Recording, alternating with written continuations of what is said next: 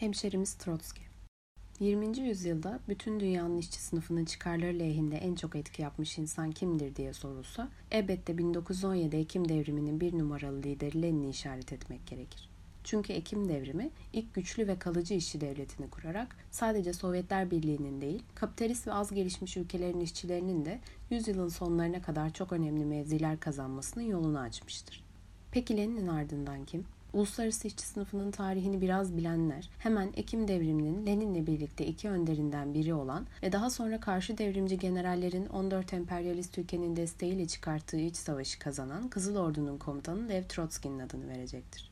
İşte bu Trotsky, bu büyük kahraman hayatının dört buçuk yılını bizim memleketimizde İstanbul'da Büyükada'da geçirmiştir. Bir Rus devrimcisi olarak Trotsky'nin Türkiye ile ilişkileri daha 30'lu yaşlarında Balkan Savaşları esnasında Kiev Mısıl adını taşıyan bir Ukrayna gazetesinin savaş muhabiri olarak pek yakın zamana kadar Osmanlı toprağı olan Balkan ülkelerinde çalıştığı 1912-13 yıllarına kadar geri gider. Ama bundan çok daha önemlisi 1919-1923 arası Rusya'da iç savaş ve Anadolu'da milli mücadele yaşanırken Trotsky'nin Lenin'le birlikte Ankara hükümetiyle kurduğu sıkı ittifak sırasında yaşanmıştır. Üçüncü uğrak, dünya devriminin ve işçi sınıfının çıkarları açısından çok daha uğursuz bir gelişme sonucunda ortaya çıkmıştır.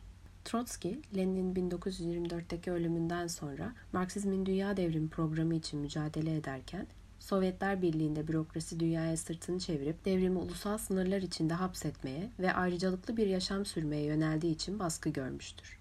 Stalin önderliğindeki kadrolarca 1927'de önce partiden atılmış, ardından Kazakistan'ın o zamanki başkenti Alma Ata'ya, şimdiki adı Almatı, iç sürgüne gönderilmiş ve nihayet 1929 Şubat ayında Sovyetler Birliği'nden ihraç edilmiştir.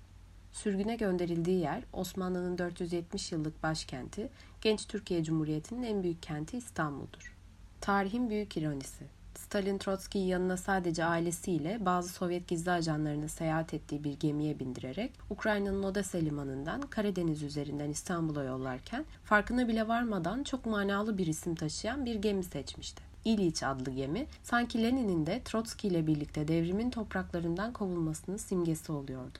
Trotsky ve Mustafa Kemal Lenin'in siyasi vasiyetinde parti sekreterliği görevinden alınmasını tavsiye ettiği Stalin, 1920'li yılların ikinci yarısından itibaren bürokrasinin çıkarlarıyla buluşarak Marksizmin dünya devrimi programını terk ederken aynı zamanda kaçınılmaz olarak gerçek komünistlere, Ekim devriminin önderlerine darbe üzerine darbe vurmak zorunda kalıyordu. Trotsky'nin Türkiye'ye sürgüne gönderilmesi bu mücadelede en önemli hamleydi. Çünkü Trotsky Sovyet işçi sınıfının bilincinde de dünya solunun gözünde de tartışmasız biçimde devrimin iki numarasıydı. Dolayısıyla Trotsky İstanbul'a gelirken kendisine bir komplo kurulmuş olabileceğini ve İstanbul'da baskı görebileceğini düşünmekten alamıyordu kendini.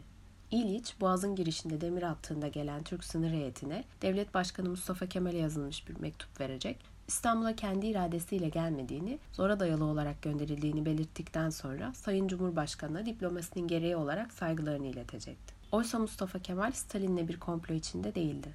Trotsky'nin İstanbul'a ayak basmasından kısa bir süre sonra İstanbul valisine Trotsky'ye hitaben bir mektup yazdırarak Türkiye hükümetinin sürgün konusundan haberdar olmadığını, Sovyet hükümetinin Trotsky'nin bir sağlık sorunu dolayısıyla İstanbul'a geliyor olduğunu bildirmiş olduğunu Türkiye ile Sovyetler Birliği arasında var olan dostane ilişkiler dolayısıyla daha fazla soruşturma yapmadan vizeyi vermiş olduklarını belirtiyordu. En önemlisi en sonda geliyordu. Trotsky'nin Türkiye topraklarında özgürlüğünden mahrum bırakılması veya herhangi bir şekilde şiddete maruz kalması söz konusu olamazdı. Ülkede istediği kadar kalabilir, ayrılmak istediği zaman da ayrılabilirdi. Türkiye hükümeti kendisini konukseverlikle karşılıyor ve güvenliğini garanti ediyordu. Bunlar baştan aşağıya doğru çıktı. Trotsky 1933'e kadar 4,5 yıl boyunca yaşadığı Türkiye'deyken dünya basınında yaygın olarak yayınlanan yazıları, kitapları, uluslararası alandaki örgütlenme çabaları, Sovyet bürokrasisine ve onun önderi Stalin'e karşı aralıksız sürdürdüğü sert eleştiriler, hiçbiri konusunda en ufak bir baskı gördüğüne dair herhangi bir belirti yoktur. Güvenlik güçleri Trotsky'yi hiç taciz etmedi. Büyükada'daki evinin kapısında nöbet bekleyen polisler elbette sadece Trotsky'nin güvenliğini sağlamakla meşgul olmuyor, aynı zamanda Türkiye'nin komünistlerine bu büyük devrimciyle görüşme olanağını engelleme işlevini de üstleniyorlardı. Ama bu Türkiye'nin kendi iç antikomünizmiydi. Trotsky'nin dünyanın dört bir yanından gelen ziyaretçilerine en ufak bir engel getirilmiyordu. Polisler bir süre sonra aile mensubu gibi samimi olmuşlardı hane halkıyla. bakkaldan ya da eczaneden bir şey gerektiğinde alıyor, ev işlerine yardımcı oluyorlardı. Bir sürgün olarak aile birleşmesi hakkına karşı da herhangi bir kısıtlama yapılmıyordu. Mesela kızı Zinayda küçük oğlu ile birlikte 1931 başında Rusya'dan Büyükada'ya babasının yanına yerleşmeye geliyordu. Trotsky'nin ülke dışına seyahat etmesine ve geri dönmesine de izin verilmiştir. 1932 sonbaharında Ekim devriminin 15. yıl dönümü vesilesiyle bir konferans vermek üzere Danimarka'nın başkenti Kopenhag'a davet edilmişti. Türkiye hükümetinin izniyle ülkeden çıkarak Kopenhag'a gidecek, 2000 kişilik bir topluluğa Almanca olarak hitap edecek, 20. yüzyılın en iyi sosyalist tiplerinden biri olarak salon üzerinde çok büyük bir etki bırakacaktı. Sonra Aralık ayı başında yeniden İstanbul'a evine dönüyordu. Trotsky bütün bunlara rağmen Batı Avrupa'ya mesela Almanya, İngiltere veya Fransa gibi hem daha iyi tanıdığı, oralarda Çarlık döneminde uzun sürgün yılları geçirmişti, hem de uluslararası işçi hareketin daha canlı olduğu ülkelere geçmek için elinden geleni yapıyordu. Ama Almanya, Trotsky'nin eşsiz ironisiyle söylediği gibi onun sadece cesedine demokrasinin nimetlerinden yararlanma fırsatı tanıyordu. İngiltere'de ise MacDonald'ın başkanlığı altında bir işçi partisi hükümeti vardı. Trotsky'nin gerek burjuva demokratik devrimci gelenekte, gerekse işçi hareketinde daima kutsal görülmüş olan sığınma hakkı talebiyle başvurmasına karşı işçi partisi hükümeti, Keynes, Harold Lasky ve benzeri liberallerden ya da Birmingham piskoposundan bile daha bağnaz davranarak bu talebi ısrarla reddediyordu. İşin ironik yanı Fabian sosyalizminin kurucuları eşler Beatrice ve Sidney Webb veya aynı derneğin üyesi olan ünlü tiyatro yazarı Bernard Shaw aslında nefret etmeleri gereken ama entelektüel gücüne hayran oldukları Trotsky'nin haklarını kuvvetle savunmuşlardı. Bernard Shaw, İşçi Partisi hükümetinin Trotsky'yi ülkeye kabul etmeyerek onu susturabileceğini sandığı takdirde yanıldığını söylüyordu. Trotsky susturulamaz. Keskin edebi yetenekleri ve olağanüstü kariyerinin kendisine modern dünyanın kamuoyu üzerinde bahşettiği hakimiyet, ona kendisinin bastırılması için atılan her adımı kendi lehine kullanma olanağı yaratıyor. Böylece her ülkenin uç sonunun bütün militanları için bir ilham kaynağı ve bir kahraman haline geliyor. İşçi Partisi hükümetinin Trotsky'yi İngiltere'ye mülteci olarak kabul etmemesinin nedeni, hükümetin bir mensubunun daha sonra yaptığı ifşaatla kesinleşiyordu. Bakanlardan George Lansbury, kabine toplantısında Trotsky'nin kabul edilmesi için ısrar edince Başbakan, Dışişleri Bakanı ve İçişleri Bakanı hep birazdan şöyle demişlerdi. Hepimiz ondan korkuyoruz. Gerçekten sadece bu yıllarda değil, Stalin'in baskısı dolayısıyla sürgünde yaşadığı 12 yıla yakın sürede Trotsky, bir biyografi yazarının Isaac Dusher belirttiği gibi Napolyon'dan o yana ilk kez bütün ülkelerin kabul etmeyi reddettiği bir devrimci olacaktır. Ya da bir başka biyografi yazarının Pierre Bru dediği gibi Trotsky için bu dönem vizesiz bir dünya ile karşı karşıya kaldığı bir dönemdir. Türkiye'den Fransa'ya orada istenmeyen adam haline geldiğinde sosyal demokrat bir hükümetin başta olduğu Norveç'e zar zor girebilecek, oradan da kovulduğunda Meksika'ya, hayatının sona ereceği ülkeye geçecektir.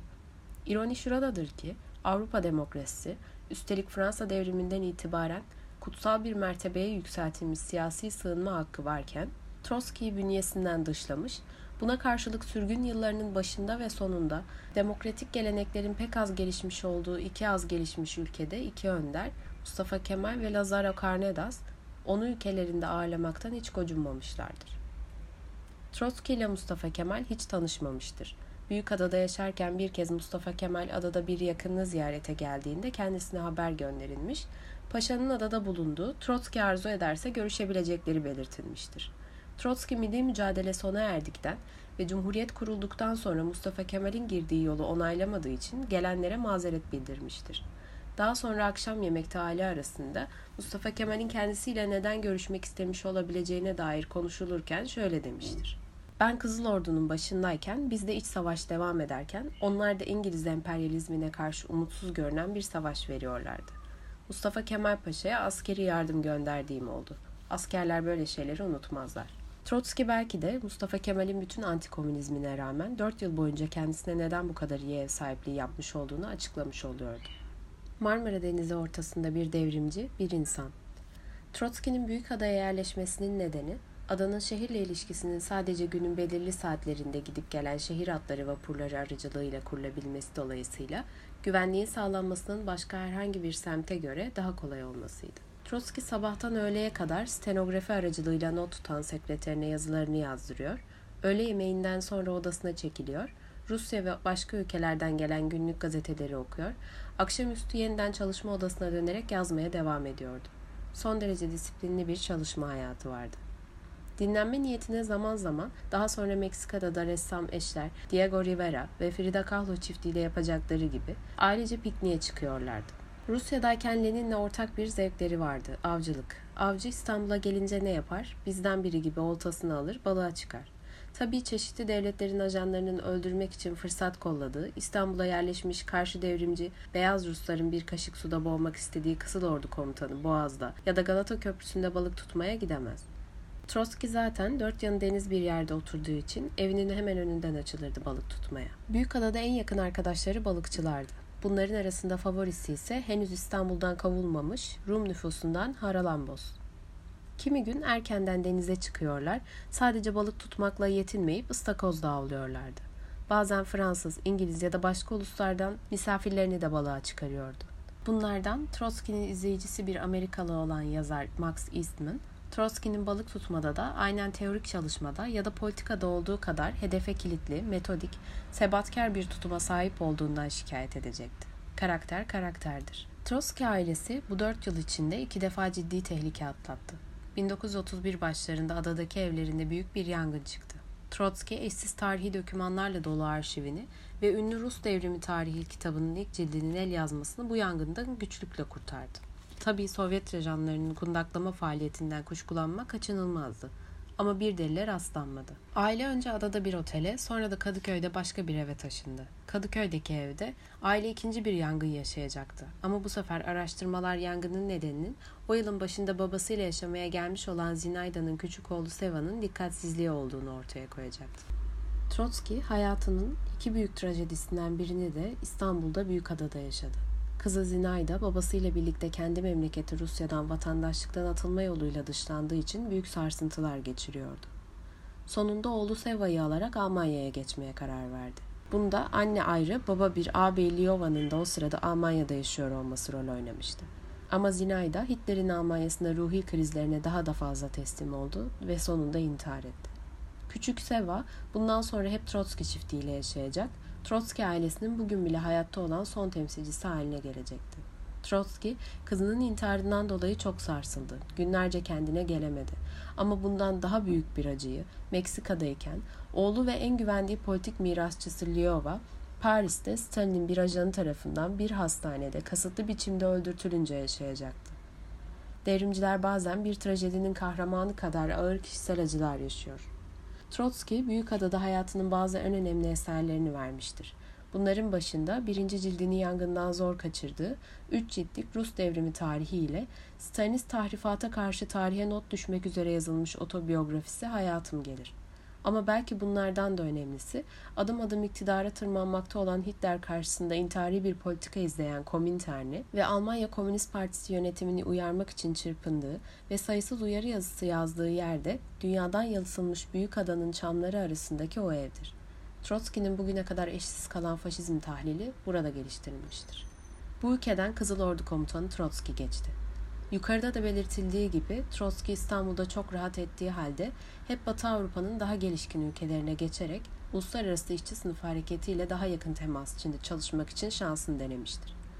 1933'te Fransa'ya geçmek bakımından böyle bir olanak doğunca hiç tereddüt etmeden bu olanağı kullanmıştır.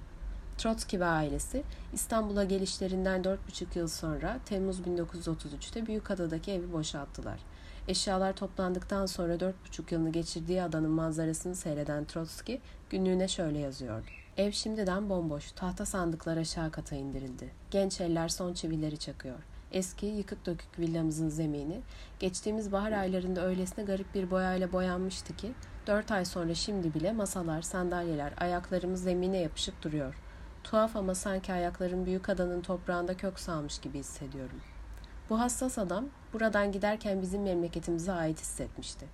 Biz de dünya işçi sınıfının bu büyük önderinin bu şehirde yaşadığını, bazı en büyük eserlerini burada verdiğini, bu ülke tarafından özenle ve nezaketle ağırlandığını unutmamalıyız. Bütün türlerin gözü Trotsky'de. Trotsky'nin Büyükada'dan ayrılışından 82, Trotsky'nin ölümünden ise 75 yıl sonra eskiden oturduğu, ayrıldığı gün yıkık dökük diye nitelediği, bugün ise gerçekten harabe halinde olan Büyükada'daki evi yeniden dikkatlerin odağı oldu. 2015 yılında düzenlenen 14. İstanbul Bienalinde yaşananları o dönemde gerçek sitesinde yayınlanan bir yazıdan olduğu gibi aktaralım. Arjantinli genç sanatçı Adrian Villar Rojas'ın Trotsky'nin evinde yaptığı yerleştirme, enstalasyon sanki başka bir çağdan gelmiş gibi duruyor. Trotsky'nin Büyükada'da oturduğu ev özel mülk olduğu için normal koşullarda ziyaretçilere kapalı. Maliki lütfetmiş, kim bilir belki de mülkünün değeri artar diye hesaplayarak Bienal için açmış. Bu yüzden büyük devrimcinin Türkiye'de yaşadığı mekanı görmek isteyenler için Bienal'den bağımsız olarak bir fırsat bu. Bahçeye girip aşağıya eve doğru iniyorsunuz. Sizi gerçek bir harabe karşılıyor. İki katlı köşkün duvarları dışında neredeyse hiçbir mimari elemanı ayakta kalmamış. İnsanın içini ürperti dolduran bir görünüm. Üst katta bir kapı duruyor. O kapının ardındaki odayı, orada neler konuşulduğunu veya yazıldığını hayal ediyorsunuz. Çeşitli odalara açılan boşluklar var ama odalar yerinde yok. Geçmişte kalmış bir yaşam sizi kendine çağırıyor. Ev yerinde olmayınca hayal gücü daha da cüretkar imgelemde yaşam kesitleri yaratıyor. Sonra evden deniz yönünde çıkarak bakımsız bir bahçeden, neredeyse bir ormanlık alanın serbestliği içinde büyümüş bitki örtüsü içinden geçerek sahile iniyorsunuz. Tam bahçenin denize açılacağı yerde bulunan kapının oluşturduğu bir çerçeveden denize doğru baktığınızda bir çift koskoca beyaz zürafa ile karşı karşıya geliyorsunuz. Şaşkınlık. Kapıdan çıkınca başka başka hayvanların zürafalara eşlik ettiğini görüyorsunuz. Filler mi istersiniz, aslanlar mı, koca ayılar mı, gergedanlar mı, bizonlar mı? Hepsinin ortak yanı, hepsinin başını eve çevirmiş olması. Gözlerini Trotsky'nin oturduğu mekana, onun bulunduğu yere dikmiş olması. Bir çağrı ya da bir davet bekler gibiler. Trotsky'nin Nazım'ın söyleyişiyle, koskoca bir çan gibi sesiyle, haydi vakit geldi, ileri demesini bekler gibiler. Bir sanat yapıtının yorumu, düş gücünün oldukça serbestçe gönlünü gezdirmesini içerir. Sanatçının bütün hayvanları tek tip beyaz bir sentetik maddeden imal etmesinin çok çeşitli yorumları olabilir. Her bir hayvanın üzerine ahşap, tekstil ve benzeri geleneksel malzemeden yapılmış, ölçeği daha küçük başka bir hayvan yerleştirilmiş olmasının da. Sadece şuna değineceğiz. Farklı türden hayvanların yan yana dizilmesi anlaşılan birçok yorumcuya Nuh'un gemisini düşündürmüş. Devrimci Marksist gözleri ise farklı uluslardan olmakla birlikte aynı daveti beklemekte olan enternasyonalist bir proletaryanın bileşenlerini düşündürmesi daha olağan.